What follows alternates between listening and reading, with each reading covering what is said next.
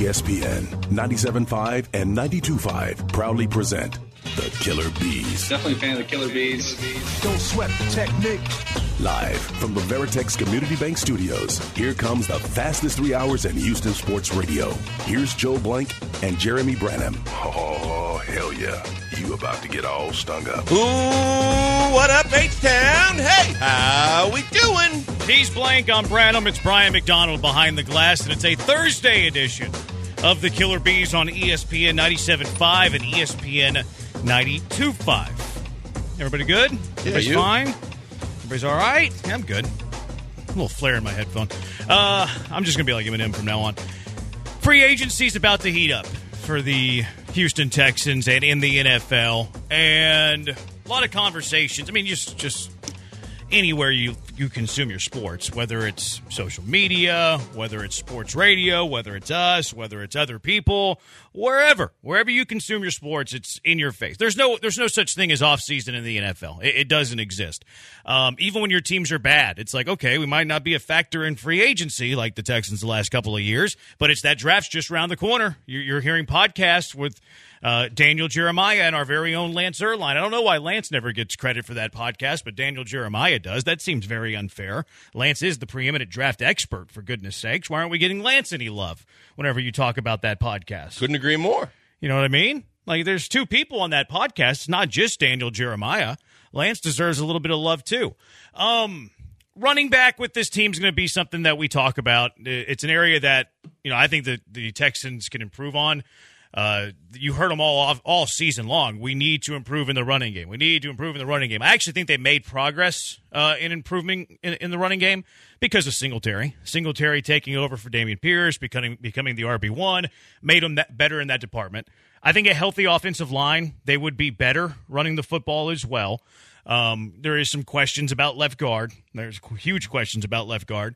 Uh, whether you're a believer in Kenyon Green, if you're not a believer in Kenyon Green, then there's even bigger questions at left guard. But that running back spot is something that everybody talks about. Whether it's Singletary and Pierce, are you good if that's your tandem next year? Whether it's who do you like in the draft in the third, fourth round? Whether it's these free agents, which there's quite a bit. Whether it's these cut casualty possibilities, like we were talking about yesterday with Alvin Kamara, maybe Aaron Jones, maybe not, but maybe he's out there. But then you look at the free agency class too, and while like not many people are high on Austin Ekeler, there's a lot of intrigue in. Well, what, about Derrick Henry? We've seen him twice a year for a long time. He certainly had uh, the Houston Texans number prior to this season. Uh, you look at Josh Jacobs with the Raiders, who's had tremendous amount of success. Not so much last year, but two years ago was really good. Saquon Barkley is the popular name, and you're seeing more and more content coming out on this. You're starting to see odds come out on this too. And I care more about odds than I do about the articles because I think the odds are usually a little more accurate. Now, predicting where a player goes can be very difficult, but I'll trust the odds more than articles. And some odds are out from betonline.ag. First, Derrick Henry, fourth shortest odds to land Derrick Henry. So, like, in the conversation for a Derrick Henry?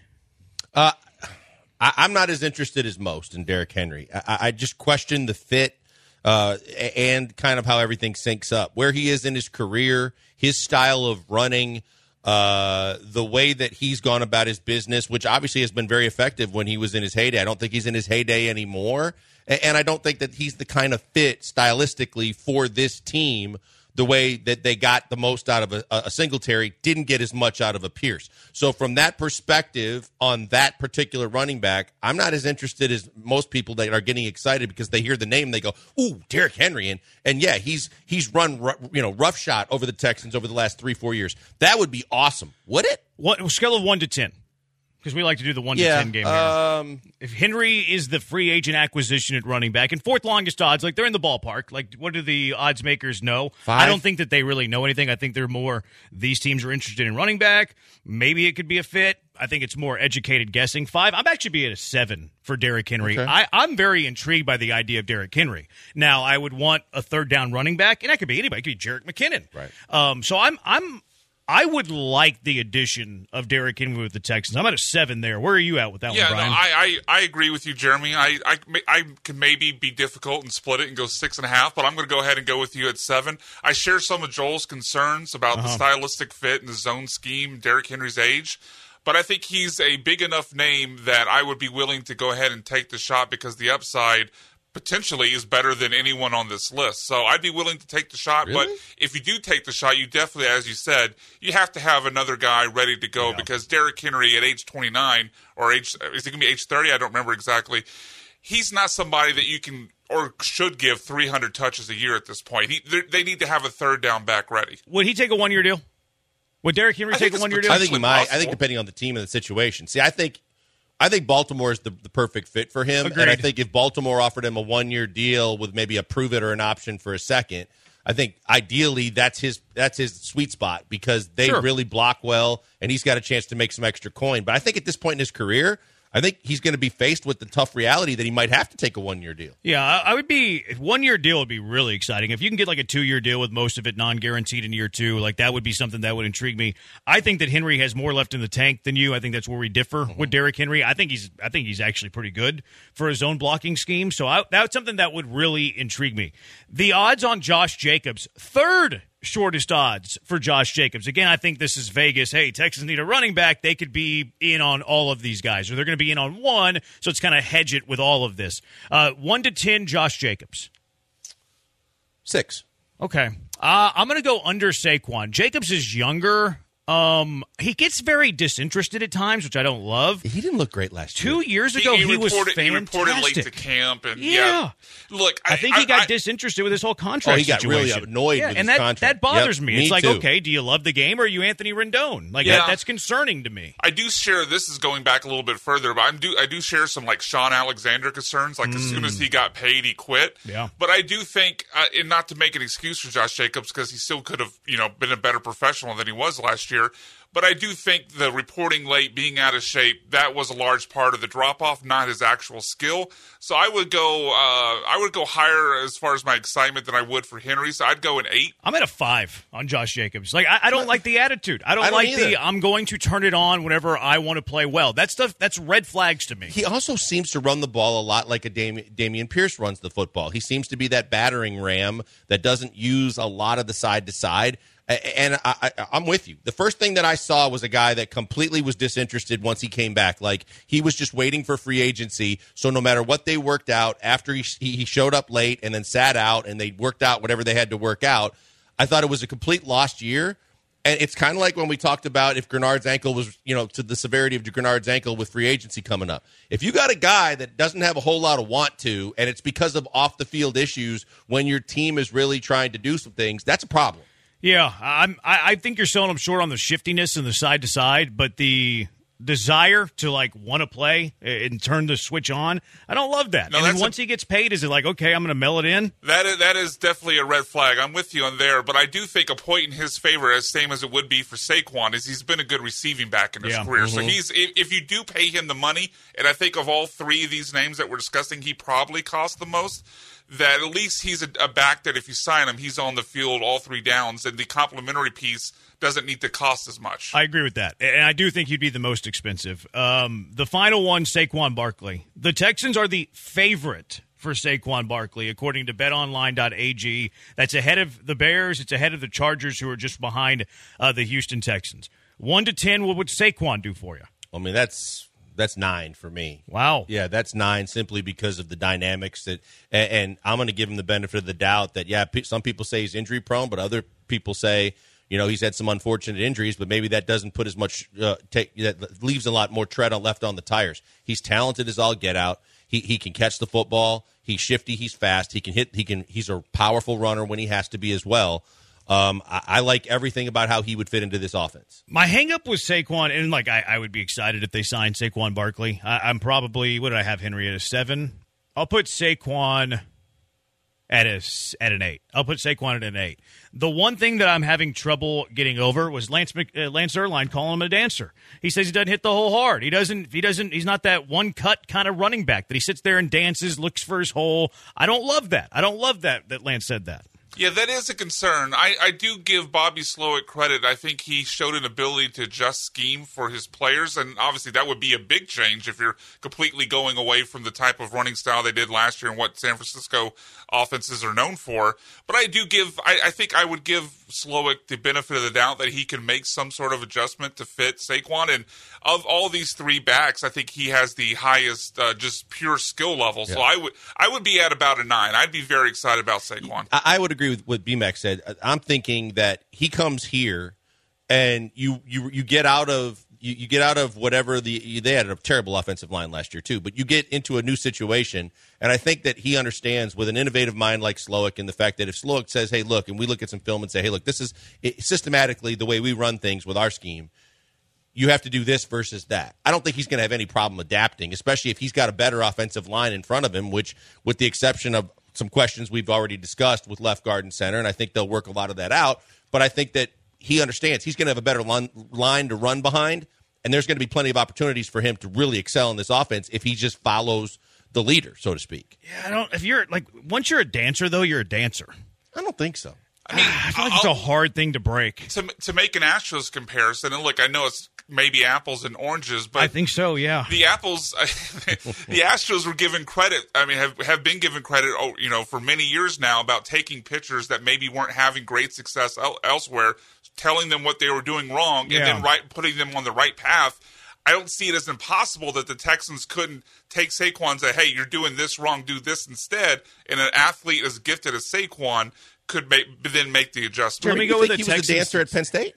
I mean, I'd go on with what Lance said. I didn't watch him play a whole lot at Penn State. I mean, I obviously, as a Big Ten fan, I saw him play a, a decent amount. Yeah. But I thought that he was a guy that attacked the hole. I thought that obviously he was drafted for a reason. I don't think scouts are going to be all over him if he danced too much. I thought at Penn State he was an aggressive runner. And honestly, the dancing might be the product of where he was playing. Yeah, Like, but I, I feel like I feel like like you went Astro Texans comparison. How about a Texans Texans comparison? Okay. How hard was it for Dameon Pierce to figure out the new zone blocking far, far scheme? less talented than Saquon. Sure, though. but it's his style. Like you went with the Astros comparison, and like, well, the Astros are really good at getting a pitcher who is kind of mediocre elsewhere, and then making him really good. But they didn't change his arsenal. They didn't change his repertoire. They're like, you're really bad at throwing your third pitch. How about you stop throwing your third pitch? If you're somebody who has trouble, like it, like bursting through the hole, if you're somebody who dances waiting around, that is a hard thing to condition yourself out of. You're right, but let's look at this from saying you're right because I, I think that Pierce stylistically it was just oil and water. I, I just it was a bad fit. So of, of these three guys we're talking about, uh, it's between to me it's between Jacobs and, and and and Saquon to figure out who can be shifty enough and slide enough and and laterally quick enough to really fit into this system. I don't think he's going to have a problem adjusting. As a matter of fact, if he has a little shiftiness to his game, it might be more conducive to the system that they run. I'll hear your argument if you think that Jacobs has more of that than Saquon, but I think Saquon, for his size, does it just about as good as anybody. He still has the agility. See, I think it's more burst. Like, I don't think it's necessary. I mean, shiftiness plays a part in this, but I think it's more you're running, you recognize the hole, one cut, boom. Like, that's where Arian was great. Arian wasn't known to be like this burner 4 4 guy. I mean, his talent, like, he was talented, but he got a, he was undrafted. Like, but he was special at being able to run in that scheme. He was a great one cut back. And I think that's where we kind of knocked Derrick Henry. He's like, well, he's older. He's not as shifty from, you know, point A to point B. I think he's really good at hitting the hole, though. And I think he's really good at, at, at being able to, like, analyze where it's at and boom, go. And then he's so big that he's tough to bring down once he hits that hole. And that was the frustrating thing with Dameon Pierce. Like, Dameon Pierce isn't a poor athlete. Dameon Pierce just had a tough time recognizing where the hole was, and then he would run into contact foolishly. Yeah, I, I look at these guys and think any one of these three guys are going to excel based on where they're coming from and getting into this situation. Any for any one of these three guys, this situation should be better for them. It's just who which which one is the best to- can the, can the Texans get the most out of and just factor in age and, and agility and ability and and you know power in- in hitting the hole to me, it comes down to the last two guys we talked about. I think, and, and money's going to matter a whole lot because Saquon seems to really want to get over ten and maybe buy a couple mil. Whereas I think that you could get Jacobs for less than ten, and that might be a big deciding factor. For what it's worth, this the, the, uh, I'm looking at a projection on Saquon's contract right, right now, and it has it for all three running backs. But what they're are they? projecting Saquon at three years, 29 million, so just under 10 million per year. Uh, the whereas length is something that concerns me, too. a little bit. Derrick Henry, they have on a one-year, 10 million dollar deal. That's still the AAV's the same. Eh, I don't love that. I don't like. It's 10. just one year, though. I mean, Yeah, if, but I would like like seven at one. I don't have confidence that Henry's still your your battering ram horse running back that he was in Tennessee. Yeah, I don't, do. and I don't know that I want him to be.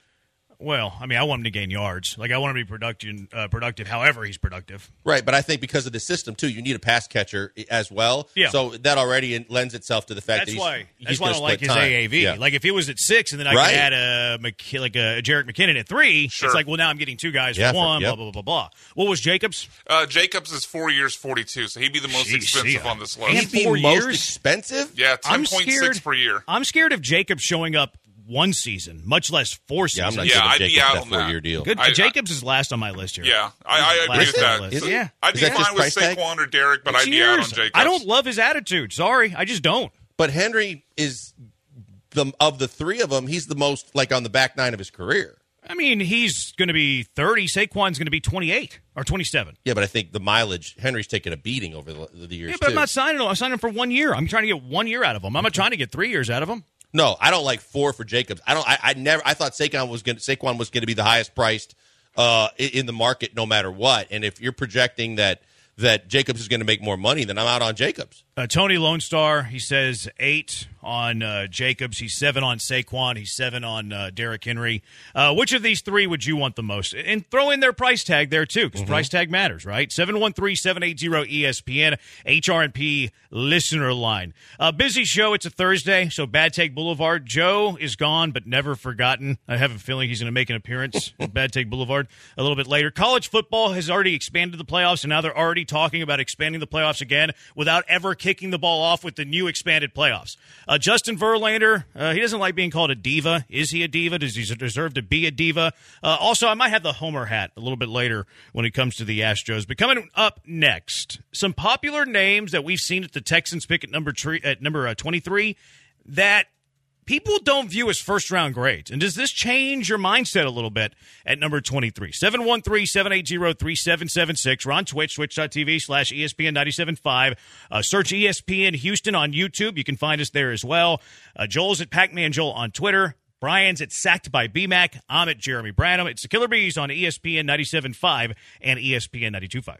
We're E ESPN 97.5 and 92.5. Thriving on chaos. I'm here to kill chaos. That's my chaos.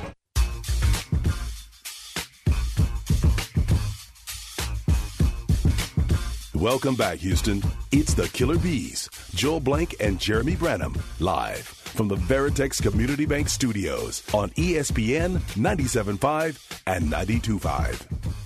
He's blank. I am Branham. It is the Killer B's on ESPN 97.5, ESPN 92.5, 713-780-3776, 6146. Texans need to sign an exciting name at receiver or running back to really give them momentum headed into next season. It can help the fans stay excited as well. I disagree. I hate this logic. Uh, yeah, it's not about what the excite the fans. The fans should be excited as all get out for what they did last year, where they ended up, how they played, and everything that went their direction. There's nothing that says that you need to be enticed by a big name running back or wide receiver. And oh, by the way, the price tag that goes with them.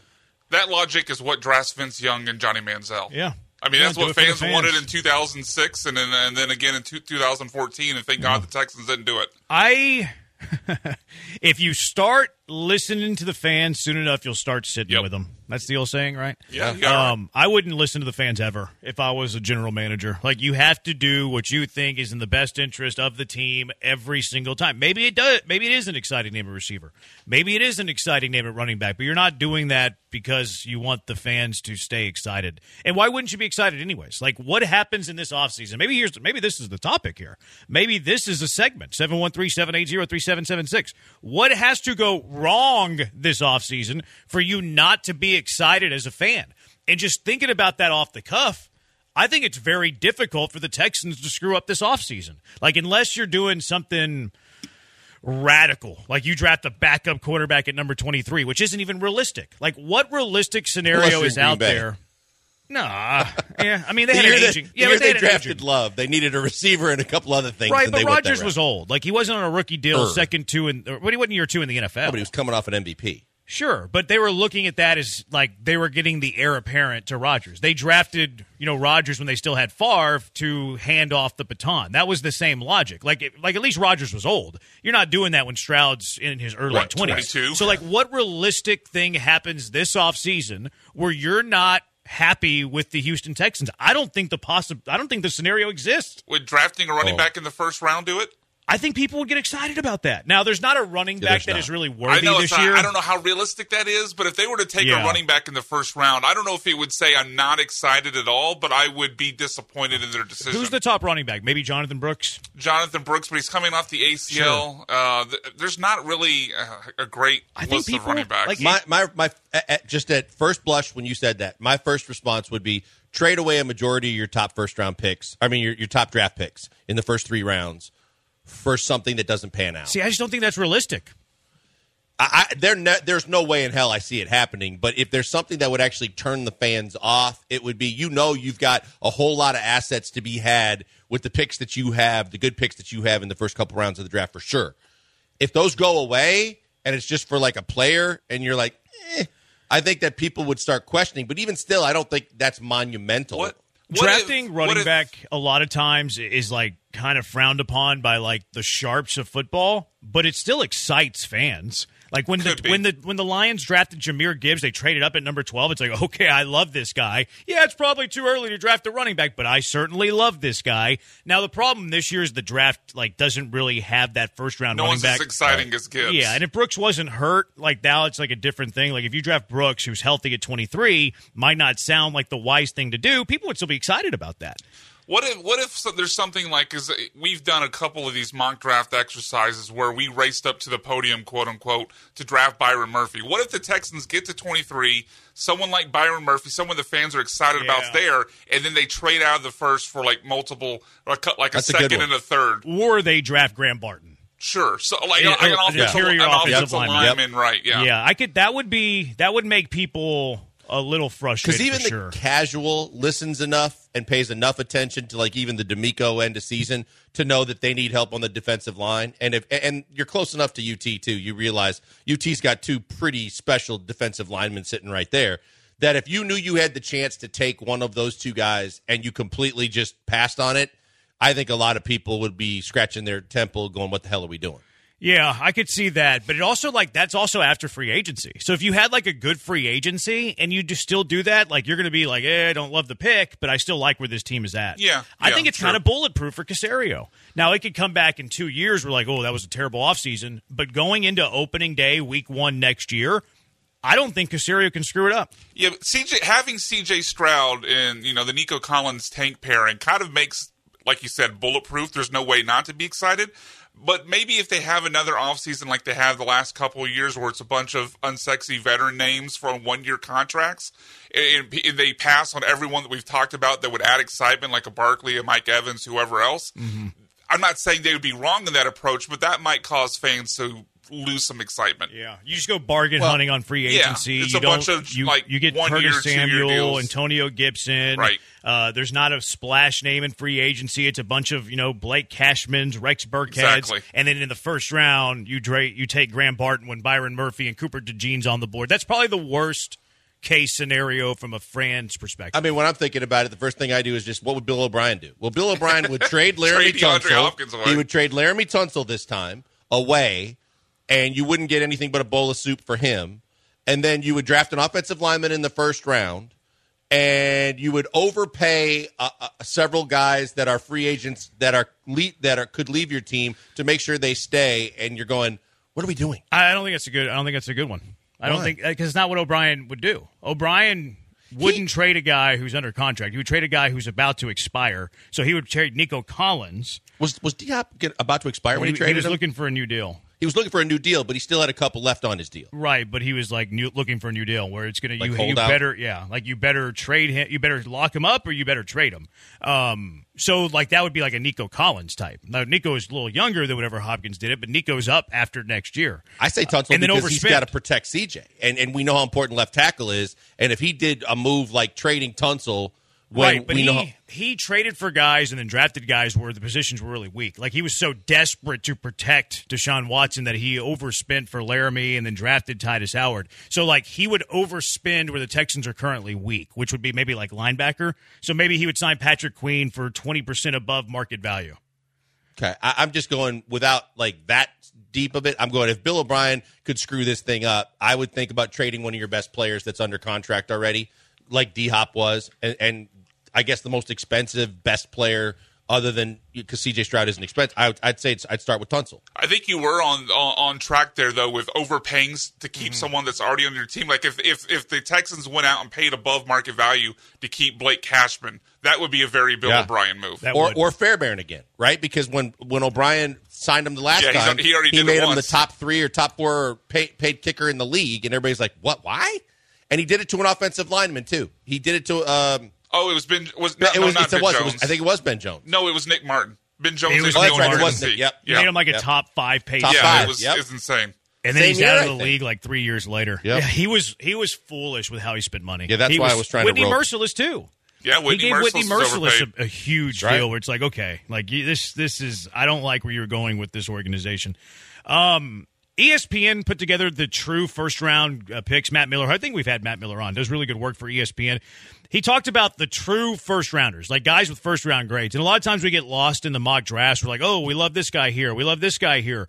But he put together a list of players who he has true first round grades for, and he had 16 guys in his first round, like who he has a first round grade to, which means there's going to be guys who get drafted in this first round, 16 of them, who don't have first round grades according to him. At the quarterback position, Caleb Williams, Jayden Daniels, and Drake Maye. So no surprises there. Maybe you're surprised that, you know, McCarthy's not there or Nix isn't there, but he doesn't have a first round grade on them.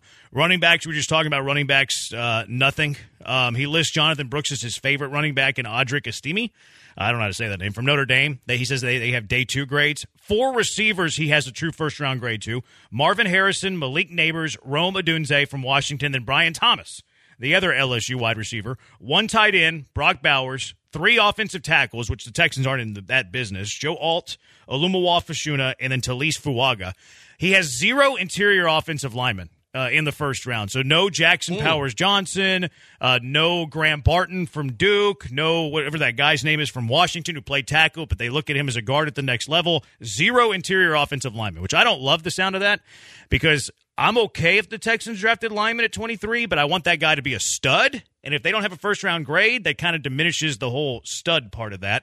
Uh, two edge rushers, Dallas Turner, Jared Verse, one defensive tackle, Byron Murphy, two corners, Terrion Arnold, Ennis Rakestraw, uh, no safeties. So notable names who are not on this list: Adonai Mitchell, receiver from Texas.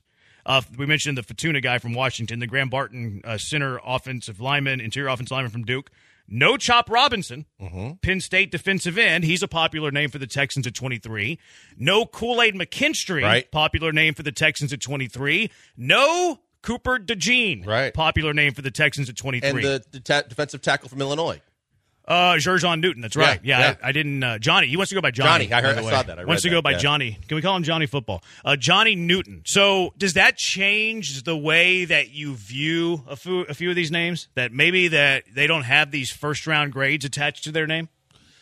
It- maybe to some degree, but I think that that doesn't mean that they can't be starters for you, especially with like the defensive backs. Uh, I think that it, it maybe changes your your thinking in terms of what when you look at who they're kind of being tied to for the first round pick. But if you got a Kool Aid McKinstry in the second round, or you got a, DeJean in the second round, or or you got a Sweat in the second round, I'd be ecstatic with that.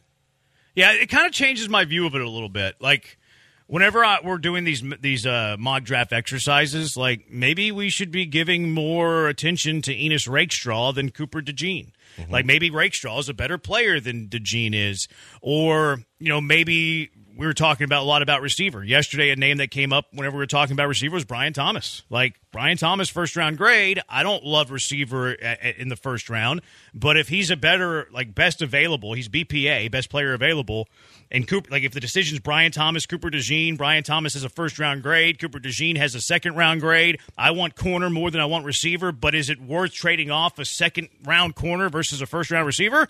Like those are the decisions you're gonna have to make. that's the BPA element, right? I mean, it's best Yeah. player not just because it's at a certain position. It's are they worthy of being a first round pick with the impact that they could have.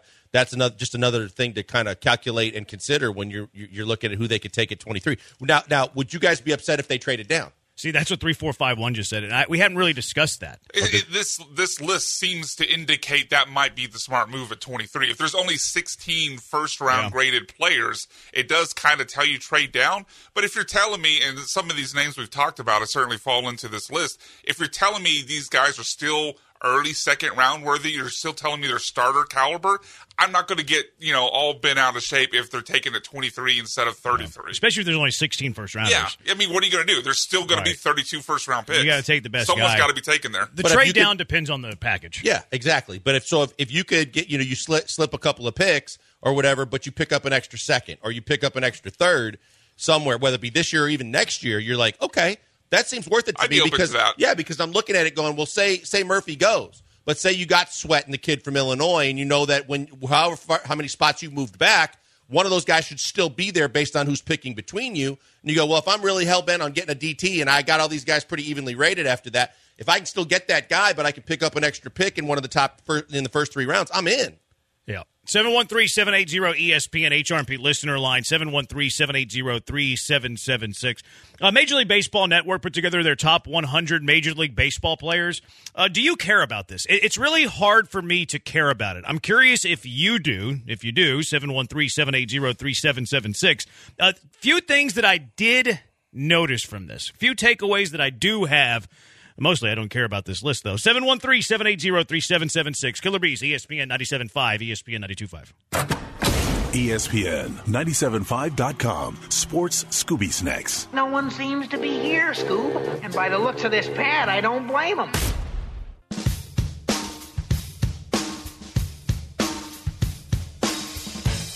Welcome back, Houston. These guys missed you over the last break. It's the Killer B's, Joel Blank and Jeremy Branham, live from the Veritex Community Bank Studios on ESPN 97.5 and 92.5.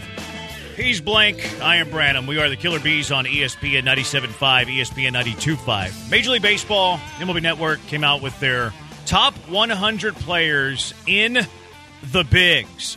Um, I I have a hard time caring about this stuff. I'm not going to lie. Like I couldn't care less about what somebody thinks about certain players. It doesn't add up to wins. Like the only the only place where people's opinions mattered in sports, college football. College football is the only place. Other than that, every other sport in the world, you have a chance to prove it on the field. So that's why I don't get bent out of shape about what people think of people or people think of certain teams outside of college football. But that's about to change, thank goodness. Um, now you'll still have the discussions about you know the teams that are the at-large teams, but those teams don't have a case. Go win the conference and you're in. So you have yourself to blame. Uh, so that's going to change in college football. But the Astros had a bunch of players on this list. Uh, they had the most of any team in the American League. Uh, it was capped off by Yordan Alvarez at number eight, which eh, you can have an argument there whether or not he should be at number eight or if he should be a little bit higher. Yeah, that was my biggest beef. I, I was watching this as it was unfolding. Uh, I think two nights ago when they were getting in, and, and before they even got to their their top ten and their top five, they had uh, DeRosa um, and a couple of their analysts give up their top five, and Jordan wasn't in any of the top five. And so, uh, of course, right away, I'm going, wait a minute, what what are we doing here? And then the logic behind it was what really pissed me off was the fact that they said, well, Jordan can't be in the top five because of his defense, because he doesn't play defense, or when he does, it's it's part time in left field. If he's just going to be a DH, that's like putting a David Ortiz in the top five.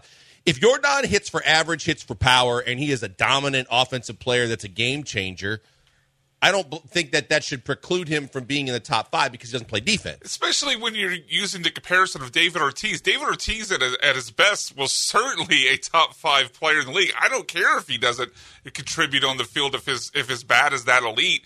Uh, obviously, I think, and I have I haven't looked at the top ten here.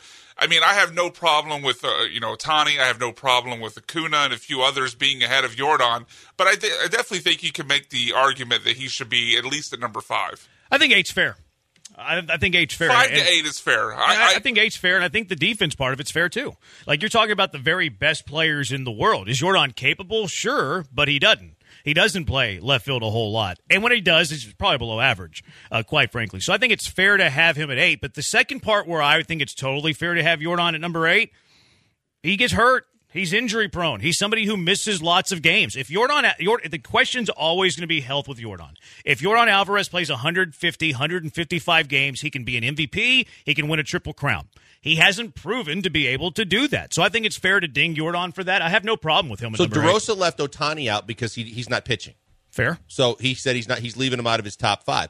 But o- Ohtani's still probably going to play the field. I doubt it. You don't think he's going to play? No, he's going he's going to DH. I guess that's well. They got Freeman. So he's, he, he's, he's not going to play first base. Yeah. Yeah, he'll DH. I had no problem with Jordan at eight. Now, the Astros had seven guys on this list. And again, who cares if Jordan's eight? Maybe Jordan's ticked off and he goes and wins the MVP. So, like, that's why these lists are, like, tr- trivial. They're arbitrary. I don't really care about them. Um, the three takeaways I do have, though Jordan 8, Altuve 22, Tucker 23, Bregman 44, Framber 55, Hader 60, and then JV was number 62. Uh, the first takeaway I had was that I don't have a problem with Jordan being at number 8. I, I think it's fair because of his health mostly. Uh, when he's healthy, though, I think he's one of the best two, three hitters in all of baseball with the potential of being the best hitter in all of that, baseball. On that, on that point, though? Yeah. Like DeRosa had, uh, had Corey Seager at number 5 Corey mm-hmm. Seager was hurt a lot last year. Yeah, Corey Seager plays a premium defensive position. Yeah, but he's got to play, right? So to that to that point you're making about Jordan, he's got to be available. And and he missed significant time uh, in two different stretches last year, didn't he? It sounds to me like he's probably going defense there. Like Maybe. you said, it was more defense. They said more defense, right? I'm the one that said injury prone. Uh, you, you did bring up injuries. Yeah, yeah you said DeRosa was more defensive oriented. He and was, that's why he, he left was Shohei one of the guys that he left Shohei, Shohei off, and, and obviously they, they were saying they they actually talked about Jordan and gave that as one of the reasons why because he's just a predominantly a DH. Yeah, so it seems like they're more defensive oriented. So that makes sense that Seager will be ahead of Jordan because he plays shortstop and Jordan's primarily a DH. So I think Jordan at eight's fine. For me, it's more health because I think he can be the best hitter in all of baseball. I believe Kyle Tucker at 23 shows how underrated Kyle Tucker still is. Mm-hmm. I think Kyle Tucker is easily a top 20 baseball player in, in the world. Uh, so being outside of the top 20 shows you that Kyle Tucker is still an underappreciated player in Major League Baseball, according to the talking heads. Uh, also, it shows you how talented the Astros have. Uh, the Astros, we just went through all of the names that they had there. They had the most players on this list of any American League team. So, like, oh, you know, the Astros losing guys in free agency. Oh, the window is closed. These guys are telling you the Astros are more talented than anybody else in the league, and this is why I told you yesterday. I think the Astros are going to run away with the American League West. Yeah, look, I think it's a great sign. I think you're right. The, the other thing that I did notice as well, too, and maybe part of it is the L.A. and New York bias when they start looking at, or, or, you know, major market players as opposed to looking at guys like Jordan, but even specifically to your point on Tucker, I'm like, there's no way that Kyle Tucker isn't in the top I would say inside of the top 20 for sure. And the, the, with the numbers that he's put up, you can make a case that he could be a little bit higher than that. And he just he seems to fall under the radar all the time. Every year in the playoffs, people are like surprised when when you get the national broadcasters to to some degree about the level that Kyle Tucker plays at. And you're like, we watch him every night, sure, but surely if you pay any attention to baseball, you realize he's that big of an impact to, to not just the Astros, but across the league, you can see he's an impact player. I think this texture has a point. Five six three nine. He's talking specifically about Jordan. If Jordan played in L.A. or New York, they'd have him ranked uh, top three. Okay, I think you could throw that into the Kyle Tucker conversation here too. Like if Kyle Tucker played in one of those big markets, I don't think there's any chance that Kyle Tucker's outside of the top twenty. Yeah, you're you're right, and it is a good text. Because the thing is, Judge made one one of the lists, and if you're going to go by what Judge was able to do last year, he was able to be on the injured list a whole lot, and he didn't do a whole hell of a lot. So to bounce back and say, you know, it's contradictory to me that if you're going to look at it, especially from DeRosa, who had him at number two, but you're going to ding Ohtani and you're going to ding Jordan but you're going to take Judge, who wasn't available for a, a, good portion of the year for the Yanks, and you're going to put him at number two. Especially when you're comparing uh, Aaron Judge directly to Jordan, because one of the flaws in, in, Aaron Judge's game so far has been his falling apart in the postseason. Whereas Jordan has an AL MVP, and he has obviously the biggest moment in franchise history with the home run in Game Six against the Phillies. So uh, Uh, look, if, if we're factoring defense, you also got to factor in postseason. And so far, Jordan definitely greater sign than Aaron Judge. Well, and the fact that I guess because of the fact that a lot of the, the national media too, when they look at this, they're looking at the front runners, the best teams. Everybody had Acuna Jr., everybody had Betts, and everybody had Freeman, and then two of the three had Ohtani. So those are all big markets, you know, and or best. And I teams. think those names are mostly fair. I would start to make the argument for Jordan probably at five. That I thought he should be inside the top five. Over who? Well, first of all, i- i- in Cliff Seager. Floyd's list, I, I, I would, I would, I think that I would put him above Judge. Uh, He's, he, I think he he had a better season last year than Judge. I would anticipate he would do it again. So in Cliff uh, Floyd's list, he had Judge at three, and I think Jordan's better than Judge. I'll give you that. Yeah, Olson for sure had a better year last year. Ol- Olson was a, a, a monster last He year. He might for- be for the, Braves. most underrated player in baseball. I, I, I, I, you could win me on that one. Uh, same thing with DeRosa. The fact that DeRosa had Judge at two, a- and Corey Seager at five, and Corey Seager was, like I said, he missed. He missed. I I don't have a problem with Seager. He had, he had a great year offensively, but if, if you're gonna if we're gonna ding Jordan, then eh, Well, he's not dinging Jordan for not for not playing though. you're right. I, That- I did. You said that, but even still, like Jordan played enough to still put up good, really good numbers. Seager was second MVP. No, I'm saying for Judge. And now you got I'm Judge you at number Judge. two. So Judge is number two. So on those two lists alone, and then J Rod, I, I understand J Rod plays in a uh, in an exceptional center field, but at the same time, J Rod was fifth on on Yonder's list, and I'm like, okay, but offensively he's okay. But I don't think he jump. Yeah, he he brings stuff to the table. He sets the table for the Mariners and he plays defense. But overall, if I'm taking one of the two players, I'm taking Jordan before I'm taking J Rod.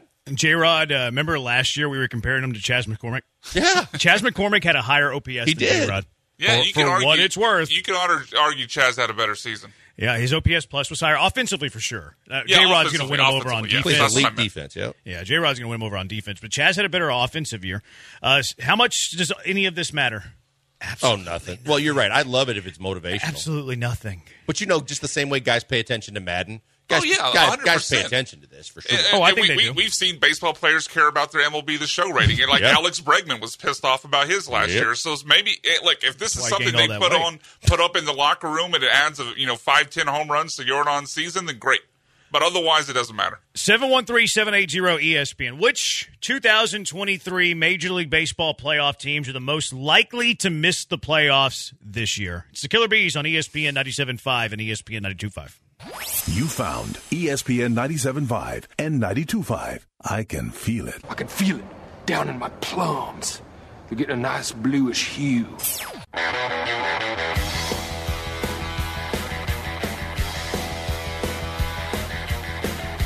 Informed opinions are oftentimes presented here. You're locked in with the Killer B's on 97.5 and 92.5. Live from the Veritex Community Bank Studios, here's Joel Blank and Jeremy Branham. He's blank on Branham, 713-780-ESPN. Someone on the uh, Twitter said, how come Bryan Abreu is on this list? He's been almost unhittable for two years. That might be another example of the East Coast bias. If he was the Yankees closer, he's probably top Oh. 50. Sure. Probably top 50. Absolutely. but he's the Houston now seventh inning guy, so he doesn't sniff the top 100, even though his numbers up there with any other relievers outside of saves. Outside of saves. Uh, 713 780 3776. Who made the playoffs last year that is the most likely to miss this year? 713 780 3776. Uh, The six teams in the AL last year Baltimore, Houston, Minnesota, Tampa, Texas, Toronto. In the NL, it was Atlanta, LA, Milwaukee, Philly, Miami, Arizona. Starting the AL. Okay, in the AL, because I was going to start in my own backyard. Um, Houston? No. They are in the AL. My backyard. I knew what you meant. in. Yeah. Um, I think Tampa Bay to me is the first team that comes to mind that I think is vulnerable. I, obviously, your best player is probably gone for a long, long time, uh, and you know that they're obviously never going to overspend. They always they do always bring up young players, but that division is really good. The American League is very good, and, and they stick out to me as a team that could slide.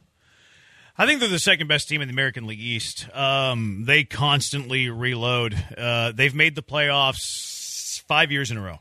See, Um, the problem is with the rest of the American League East, aside from Baltimore, everybody looks like they, they might have taken a step back or they just stood pat. I mean, who Uh, improved? Yankees. I mean, Yankees They, improved. they, they added Well, that's Soto. true. They did add Soto, but they always find a way to screw it up. That's true. Um, I think Tampa's the second best team in the American League East behind Baltimore. I, I do think the Yankees are third, and I do think that's the best division in all of baseball. It is. Um, so if I think that the Yankees are third and Tampa's second and Baltimore's first, I probably lean. I have to lean Toronto.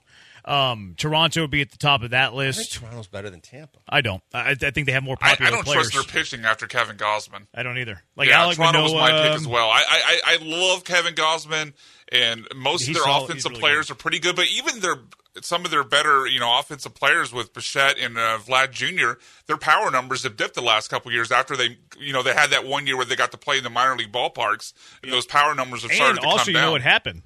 That Sorry? guy who was sitting in the hotel Oh, right. with the, Right, with the, right, with the right. binoculars, he got kicked out of the hotel. So those power numbers have dipped. Yeah, you they've might have dipped noticed. across the board. Springer's not what he once was. The pitching staff really is not very good. Yeah, after Gausman, there's a lot of concern there for their pitching staff. I love Baltimore, so I'm Baltimore They're staying good. here. Uh, Alex Alex on the YouTube said if the Astros pitching isn't very good, then, then I could see the Astros. Not me. I think the Astros run away with the American League West.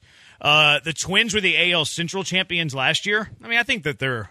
I think this is one that could go. I think anybody in the AL Central is capable of winning I that think it's division. too outside easy to say any team from either Central Division. 'Cause Probably. I, I think if like just odds, Brewers and Twins are probably the top two, but mm. those divisions are in such turmoil. It Yeah, feels- I was going to feels like say the too much- Twins right off the jump, but when you look at the rest of the division, you go, who really? Cleveland maybe has the best chance to compete with Yeah, I like their pitching. with Minnesota. I like the guards pitching. Um, Kansas City's kind of on the rise. I don't think they're there yet, though. Uh, yeah, I think they're missing pieces. I, I, obviously, locking up Witt Jr. was a nice move for them, but I, I think they're always one of those bargain basements, sign a veteran on the cheap, looking to trade him later kind of things. But I don't think that they have enough around him to make a difference. Yeah, I mean, he wasn't going anywhere. So, like, the, Right. that they locked him up doesn't really change their, their prowess in 24. No, it's a good move that they've committed financially to a, a player that's going to be their foundation. Uh-huh. But for the most part, you look at Chapman last year and guys that they, you know, in previous to that, where they just like to, to have a guy hang on long enough that they can dump him. I, I think Cleveland will give Minnesota the, the biggest run for their money in the division. Texas. There's a good chance their their pitching, Their is, is so so suspect with the two big horses at the front that are going to be out, and, and until you know Montgomery signs somewhere, and if it's not with them, I think they're starting pitching, their bullpen ain't great. Um, their pitching is where everything is question marks for me. Their offense should be exactly what it was last year, and the kid that you They have two. Warned have- us about They have. Evan Carter and Wyatt Langford. Their offense is Yeah, Car- unbelievable. Carter was the kid in the playoffs too, right? That, that that came on. I mean, there's no reason to believe that their offense shouldn't be as good as it was a year ago. The, the biggest question marks are all across their pitching. Their pitching stinks. Uh, their pitching is not very good. Their offense, I think, is going to be the best offense in all Major League Baseball. Um, I don't think that they're. I think that they're going to be right there where they were last year, like right on the chasing a wild card, eventually getting a wild card. I just think that offense is too good. It is. The pitching's brutal. Pitching It'll, is it'll bad. be interesting because I mean, the, the, some of the reasons we hear why they didn't uh, be more aggressive in free agency with uh, adding starting pitchers is the lack of the regional, the RSN money. I wonder if that affects them then in, in the in the trade market as well when it gets close to the trade deadline. Because I, I agree with you guys. I think they can slug their way to being not that far behind the Astros. But if they're unable to, because of the money reasons with the RSN, to then make a move at the trade deadline, then maybe that's where they fall off in the second half. Yeah, I think that they're going to be in the hunt for a wild card, but I could see them missing. I would have them in, but barely. I could see them missing. NL, I think Atlanta's the best team in all of baseball. doubt. They're loaded. Uh, the Dodgers have spent a lot of money. I don't, I, and plus the West, I think has gotten worse too outside of Arizona. But even Arizona, they were 16 games behind the Dodgers last year. I don't think Arizona has closed the gap by 16 games in this offseason. Whenever the Dodgers have added a couple of Japanese imports, uh, Milwaukee, I, I don't think Milwaukee's making the playoffs. I don't either. Uh, that's where I was going to start this whole conversation. Is Milwaukee has been notoriously cheap. No, they continue to do so. They they don't continue to add. They continue to have subtraction be an issue for them, and they're trying to be like the Rays. They're not good at it. They're trying to reload and, and add some guys, young players. Milwaukee looking at the division because Cincinnati's. I I think Cincinnati's going to take a jump. Cincinnati's impressive. The Cardinals are probably going to also turn it around. Uh, I, I and the Cubs are. I don't know what the Cubs are for sure, but I think they're both. The, the other two teams are better than the Brewers. I think the Reds win this division. I, I love their talent. I'm I buying see their the talent. Brewers finishing fourth in this division. Possible. Yeah, behind the Cubs, behind the Cardinals. Yeah. Cardinals spend a little money too on their pitching staff, and they have some young players that I like. Like I like Jordan, Jordan Walker. Walker, yeah. Big fan of Jordan Walker. So, like, I, I'm with you. I could see that as well. Uh, the other teams after the Brewers, you had Philadelphia. I don't see Philly slippage. I think they're going to be back. Like they they brought back Nola. Um, you know, Harper's Bryce healthier. is healthier. Yep. Um, they signed Whit Merrifield. If that moves the needle, they did That's it the name I was trying to think of another Kansas City guy that they just end up dumping out on eventually. But yeah, I, I just I don't think I think the Phillies aren't going anywhere. Miami. They I could. think they miss. They could miss. I think. Their I mean, pitching's Alcazar's solid. out for the entire season. Yeah. The, the, They're the- bringing Eury Perez up though. Like The question is, remember he was on they that miss- pitch count last year. who who replaces him? Uh huh. The Mets, I don't believe in. No, but it doesn't have to be the Mets. Like it No, could I be know. anybody in the National Right. League because it was a wild card spot. I could. I mean, the the Pods and Giants. Pods are. I, I think they're younger, but they still have talent. The the Giants tried to make some splashes. They'll be better, but They yeah, did add Soler. yeah, they did. Jared says the Diamondbacks won't make the playoffs again. I was gonna Overperformed ask you- I thought about too that. much I was going to ask you guys about that because there's a lot, especially at the top of the rotation. I mean, it, it all, most of these guys had great years last year, but Zach Gallen's been somebody with a, lot of red flags with his elbow. You could see maybe he him having an injury problem this year. Merrill Kelly was just the guy before the last couple years in Arizona really resurrected his career, and then Eduardo Rodriguez, good pitcher, but you know, new ballpark, new new uh, new league. I could see maybe him taking a step back. So and that's that was a team that won like what 80 88 games last year so it wouldn't take a whole lot for them with the win loss record they take you know three four games uh, step you know with step back and suddenly they're out of the playoffs I like their team. I think they got a good squad as well. I i, like like their him i just staff. see red flags I just don't think I'm the saying. national like we were just coming up with some of the names of like who that's the problem Miami. that's like, I why don't- diamondbacks yeah. probably make it's not i think they take a step back but the rest of the national league after the dodgers and the braves is so mid that it probably doesn't matter Arizona's rotation. Like you mentioned, guys there, like their top four are legit. Like No, they're really, I really good. see I just see but they're red deep. flags. But they're deep though. Like so they they can survive if a guy's not like himself and has a bad year, or if a guy gets injured. Like I, I don't know how to say the Brandon Pfaadt guy. I don't either. That guy that guy's got either. really good stuff. Like I could see him taking a step up, even if Merrill Kelly takes a step down.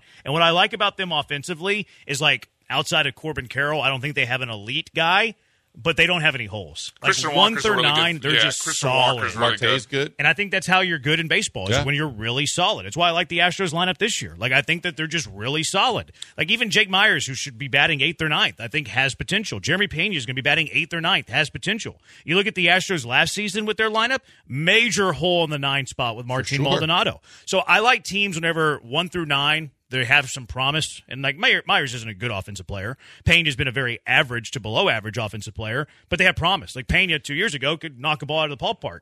Uh, Jake Meyers had two homer games, like and, and had a really good rookie year up until the shoulder injury. So that's what I like about Arizona. I just think they're deep. I don't think they have But any yeah, holes. adding adding Suarez, Suarez and is Joc Pederson really made them deep in the lineup. and they signed Randal Grichuk. And remember now, Suarez was a guy that the reason why he the, that Seattle traded for him was because he made his name in Cincinnati, where he was pretty decent. Maybe going back to the National League helps him, but at least and they it's tried. a good and it's a good hitters ballpark Yeah, yeah, too. they, they tried to add. And Corbin Carroll, I think, is a bona fide superstar. He's good. So Really good. There's that part of it Yeah, too. he's somebody that you know not top ten right now. And that we talked about the MLB top 100 list. This time next year, he could be in the top ten. Was he not top 10? I told you I didn't care about these lists. He should have been. Clear- the clearly guy's a star. He's really good. 713 780 3776. Am I a homer? I think the Astros pitching staff can be the best in the league. 713 780 3776. Killer B's, ESPN 97.5, ESPN 92.5.